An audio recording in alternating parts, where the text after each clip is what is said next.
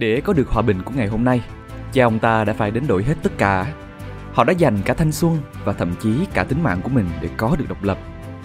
Chúng ta thừa kế những gì mà thế hệ trước khó khăn lắm mới giành được. Bởi vậy mà thế hệ trẻ ngày nay hãy nhớ công lao của cha ông ta.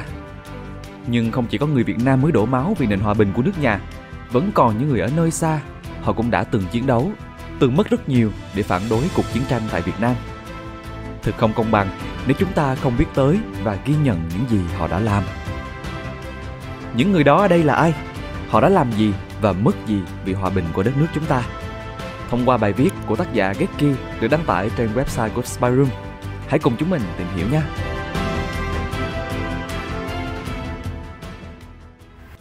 Norman Morrison, ngọn đuốc sống trước lầu năm góc. Emily con ơi, trời sắp tối rồi, cha không thể bế con về được nữa. Khi đã sáng bùng lên ngọn lửa, đêm nay mẹ đến tìm con. Con sẽ ôm lấy mẹ mà hôn, cho cha nhé. Và con sẽ nói giùm với mẹ, cha đi vui, xin mẹ đừng buồn. Những dòng thơ này rất quen nhỉ? Đây là bài thơ Emily Con của nhà thơ Tố Hiểu đã được đưa vào sách giáo khoa tiếng Việt lớp 5, được viết vào năm 1965, chỉ 5 ngày sau khi Norman Morrison, nhân vật người cha trong bài thơ, tự thiêu trước lầu năm góc để phản đối chiến tranh ở Việt Nam. Hành động này là một sự kiện chấn động đã xuất hiện trên rất nhiều mặt báo lớn ở cả Việt Nam và thế giới khi ấy. Sự ra đi của ông là tiếng nói đầu tiên của nhân dân Hoa Kỳ để phản đối hành động của chính quyền chủ động đứng lên bảo vệ một đất nước xa xôi đang phải chịu cuộc chiến tranh vô nghĩa. Đôi dòng tiểu sử về Norman Morrison Ông sinh ngày 19 tháng 12 năm 1933 ở Erie, bang Pennsylvania, Mỹ. Vốn là một giáo viên dạy học tại một trường trung học tại địa phương và là một người yêu hòa bình. Ông hoạt động rất tích cực trong phong trào biểu tình phản đối cuộc chiến tranh xâm lược Việt Nam của chính quyền Johnson. Anh không thể chấp nhận con số thương vong về người mà cuộc chiến phi nghĩa ấy đang gây ra cả đối với người Việt Nam và binh sĩ Mỹ. Ông tin rằng nếu cuộc chiến này tiếp tục, đến một lúc nào đó, nó sẽ giáng một đòn nặng nề lên lương tâm của người dân Hoa Kỳ. Năm 1965, đế quốc Mỹ ồ ạt đưa quân vào miền Nam và dùng không quân đánh phá ra các tỉnh miền Bắc nước ta. Ông nhiều lần xuống đường phản đối chiến tranh, nhưng cuộc chiến vẫn ngày càng khốc liệt hơn. Nhưng chỉ với khẩu hiệu, băng rôn và các cuộc tuần hành sao có thể khiến những kẻ cầm quyền chú ý. Vậy là người giáo viên trẻ đã thực hiện hành động cực đoan nhất, ngọn lửa của chính thân thể mình. Vào ngày 2 tháng 11 năm 1960, Norman lái xe rời khỏi nhà, đưa theo cô con gái út Emily khi ấy mới một tuổi. Sau quãng đường dài 64 km, họ đến trước lầu năm góc. Theo các nhân chứng kể lại, anh đã ôm và hôn lên trán đứa con gái bé bỏng của mình lần cuối, âu yếm nhìn cô bé. Người cha ấy giao con gái mình cho một người phụ nữ trong đám đông Sau đó trèo khỏi hàng rào Đổ lên người chỗ xăng đã chuẩn bị từ trước và châm lửa Trở thành ngọn đuốc sóng cao 3 mét Trong sự bàng hoàng của tất cả những người có mặt Trước đó 3 tháng Morrison gửi thư cho báo Mặt trời Baltimore bày tỏ thái độ bất bình về cuộc chiến tranh phi nghĩa của Mỹ ở Việt Nam. Nhưng anh nhận ra, tất cả những gì anh nỗ lực đều chẳng chạm nổi từ những con người đang ngồi trong Nhà Trắng. Nhìn những đứa con Người đàn ông ấy đau lòng bởi những đứa trẻ cũng tầm tuổi ở Việt Nam lại đang phải chịu mưa bom bão đạn, chui rút trong những căn hầm trú ẩn. Đáng lẽ chúng phải được vui chơi và đến trường. Trở về nhà sau khi đón hai con lớn từ trường học, Anne, vợ của Norman, không biết chồng mình đã làm gì. Khi trời tối, Anne vẫn thắc mắc không rõ Norman đã đưa Emily đi đâu. Rồi một cuộc gọi điện đến từ bệnh viện, kèm theo những lời mà có lẽ sẽ ám ảnh cô trong suốt phần đời còn lại. Chồng chị bị bỏng nặng, đang trong giai đoạn nguy kịch. An nhớ lại, bằng trực giác, tôi biết rằng anh ấy sẽ không qua khỏi. Cô vội vàng lái xe đến Washington. Tại bệnh viện, cô nhận lại được những di vật của chồng mình như ví hay nhẫn cưới. Hai vợ chồng đều là những người yêu hòa bình. Họ đã cùng nhau nỗ lực để chấm dứt chiến tranh. Họ cầu nguyện, biểu tình, không đóng thuế chiến tranh, viết thư cho các nhà báo và nhà cầm quyền. Ấy vậy, Cô không hề hay biết chi về kế hoạch tự thiêu của Norman. Chắc hẳn anh biết vợ sẽ làm tất cả những gì cô ấy có thể làm để ngăn cản ý định của mình. Vào sáng hôm sau, tại nhà riêng của họ, anh báo tin dữ cho hai con lớn Ben và Christina. Tôi thật sự không biết mình đang nói gì nữa. tôi chỉ biết cầu nguyện và cầu xin sự giúp đỡ. Tôi nói với các con rằng cha của chúng đã mất vì những đứa trẻ ở một đất nước xa xôi đang phải chịu đau khổ. Anh ấy đã ra đi để giúp đỡ những đứa trẻ ấy và ngăn chiến tranh gây ra thêm những đau khổ vô nghĩa. Anh kể lại trong tông giọng lạc hẳn đi. Cô bắt đầu khóc dù câu chuyện đã qua hàng chục năm, như thể nó vừa xảy ra ngày hôm qua vậy. Một ngày sau khi Norman qua đời, một bức thư được gửi từ Washington cho An với nét chữ của Norman. An yêu quý, đừng chỉ trách anh. Đã nhiều tuần, thậm chí nhiều tháng, anh chỉ cầu nguyện được thấy điều mình phải làm. Việc giải thích cho bọn trẻ hiểu hành động của Norman là điều vô cùng đau đớn với An. Chúng đặt ra nhiều câu hỏi, không có cách nào tốt hơn chăng? Tại sao bố phải là người làm như vậy?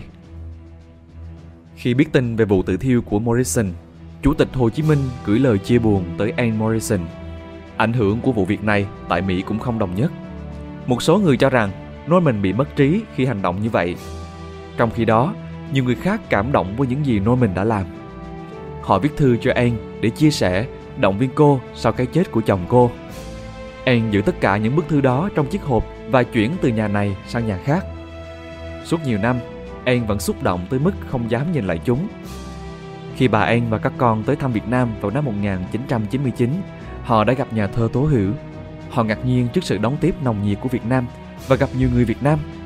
Người con gái lớn của Norman đã chia sẻ Là một người con, điều duy nhất giúp tôi hiểu về cái chết của cha mình là biết được nỗi đau xảy ra tại Việt Nam. Trong chuyến đi, tôi gặp những đứa trẻ nói với chúng tôi rằng sự hy sinh của cha tôi có ý nghĩa như thế nào đối với họ. Đây là sự xoa dịu không gì tả xiết đối với tôi. Cô ấy đã thấy sự hy sinh của cha mình đã lên tiếng cho rất nhiều đứa trẻ vô tội khác. Sau chuyến thăm đó, Anne Morrison đã viết một bức thư gửi nhân dân Việt Nam như một lời cảm ơn chân thành. Khi nào tôi còn sống, thì tôi vẫn không thể quên được chuyến đi của tôi tới Việt Nam vào tháng 4 năm 1999. Chuyến đi ấy đã hàn gắn những vết thương lòng của tôi. Sau cái chết của chồng tôi, Norman Morrison năm 1965 để phản đối cuộc chiến tranh của Mỹ ở Việt Nam. Tôi biết nhân dân Việt Nam vô cùng xúc động về sự hy sinh của chồng tôi và kính trọng chồng tôi. Họ đã gửi những lời chia buồn đến gia đình tôi. Tôi vô cùng ngạc nhiên về tình cảm sâu sắc và lòng kính trọng dành cho chồng tôi của biết bao người dân Việt Nam mà họ vẫn giữ gìn trong suốt những năm tháng qua, đến nay là được bày tỏ trước chúng tôi. Tôi trân trọng và yêu quý những giọt nước mắt của họ, những giọt nước mắt của tình yêu và lòng thông cảm. Ở một khía cạnh nào đó, những giọt nước mắt ấy là những hạt mầm của niềm vui. Vụ tự thiêu của Morrison đã chạm vào trái tim của nhiều người dân Hoa Kỳ yêu Việt Nam. Các phong trào phản đối chiến tranh của nhân dân Mỹ ngày càng phát triển với quy mô và lực lượng mới. Nhiều tổ chức và cá nhân tham gia. Nhiều tờ báo Mỹ đã cử phóng viên sang chiến trường Việt Nam để phản ánh sự thật và tố cáo tội ác chiến tranh. Từ cuối năm 1965 trở đi, tình hình ở Mỹ diễn ra hai trận tuyến rõ rệt. Một bên là chính quyền Mỹ với các đời tổng thống kế tiếp nhau, cùng với một quốc hội ngày càng cam kết và dấn sâu vào chiến tranh xâm lược. Với một bên là nhân dân Mỹ nhất quyết bằng mọi giá phải chấm dứt chiến tranh, rút quân về nước. Sự kiện Morrison và phong trào phản chiến của nhân dân tiến bộ Mỹ là lời binh vực trung thực nhất cho dân tộc Việt Nam, là câu trả lời đúng đắn nhất cho những câu hỏi vì sao dân tộc Việt Nam lại đứng lên cầm vũ khí đánh đuổi những kẻ xâm lược Mỹ, góp phần cùng nhân loại tiến bộ trên thế giới vạch trần âm mưu và tội ác của đế quốc Mỹ tại Việt Nam, giúp nhân dân Việt Nam có thêm sức mạnh tinh thần để vượt qua khó khăn, quyết tâm chiến đấu để giành lại độc lập dân tộc, thống nhất đất nước. Phong trào ủng hộ Việt Nam của nhân dân Mỹ thực sự là một phong trào rộng lớn, bao gồm nhiều lực lượng, cá nhân, những người có tư tưởng hòa bình. Muhammad Ali, huyền thoại boxing thế giới nếu bắt tôi bắn họ, cứ đưa tôi vào tù đi. Vào ngày 28 tháng 4 năm 1967, Muhammad Ali từ chối gia nhập quân đội Mỹ để tham gia chiến tranh Việt Nam. Hành động này khiến ông bị tước giấy phép quyền Anh và tất cả đai vô địch thế giới. Tài đấm huyền thoại nói rằng ông không gia nhập quân đội Mỹ vì lương tâm không cho phép, từ đó dẫn đến việc bị kết án 5 năm tù và phạt 10.000 USD. Trong 4 năm sau đó, Muhammad Ali huyền thoại vẫn bảo vệ ý kiến của mình trong mọi hoàn cảnh. Trong cái năm mà ông bị bắt giữ, Muhammad Ali đang ở thời kỳ đỉnh cao sự nghiệp. Ông được coi là một trong những võ sĩ vĩ đại nhất trong lịch sử quyền Anh thế giới. Lúc bấy giờ, ông đã thắng 29 trận liên tiếp, và giữ các đai vô địch WBA, WBC và The Ring hạng nặng thế giới. Muhammad Ali vẫn đang cố gắng bảo vệ đai vô địch quyền Anh hạng nặng thế giới của mình. Từ tháng 1 đến tháng 3 năm 1967, ông đã bổ sung thêm 3 trận thắng vào bộ sưu tập sự nghiệp của mình. Trong đó, lần cuối cùng tay đấm huyền thoại Mỹ hạ gục Jorah Foley. Nhưng hóa ra, cuộc thượng đài ấy là cuộc đấu cuối cùng của Muhammad Ali trong thập niên đó. Việc Muhammad Ali đã từ chối tuyên thệ phục vụ trong quân đội Mỹ gần như đã giết chết sự nghiệp đỉnh cao của ông. Trước áp lực dư luận và áp lực đến từ quân đội, ông vẫn giữ nguyên chủ nghĩa hòa bình và cho rằng tất cả mọi người đều có quyền được sống, được hạnh phúc. My conscience won't let me go shoot my brother or some darker people or some poor hungry people in the mud for big powerful America and shoot them for what? They never called me nigger. They never lynched me. They never put no dogs on me. They never robbed me of my nationality, raped and killed my mother and father.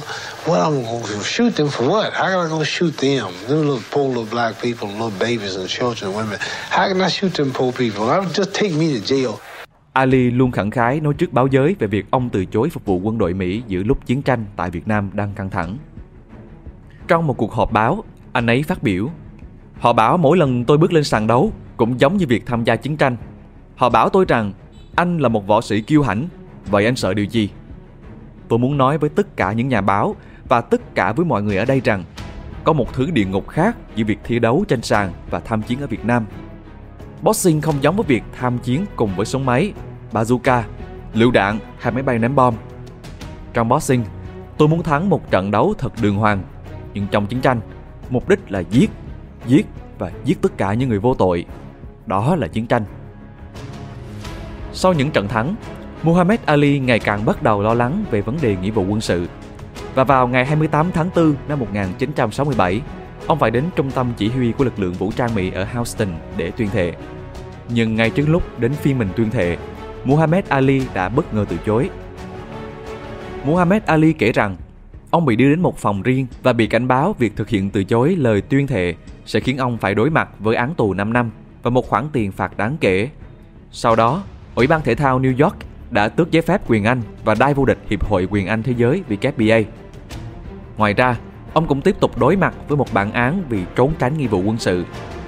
Vào ngày 20 tháng 6 năm 1967, một phiên tòa xét xử vụ Muhammad Ali đã được tổ chức tại Houston. Ông bị kết án 5 năm tù và bị phạt 10.000 USD. Ngay sau khi bị tuyên án, ông đã kháng cáo nhưng đã bị từ chối. Tình hình tài chính của võ sĩ huyền thoại lúc bấy giờ được mô tả là thảm họa. Ông là võ sĩ quyền Anh số 1 nước Mỹ, người chưa thua một trận đấu nào trước tuổi 25, nhưng cũng là người đồng ý ngồi tù, chấp nhận bị chính quyền Mỹ tước bỏ mọi danh hiệu và quyền mưu sinh, chỉ để không tham gia cuộc chiến xâm lược Việt Nam.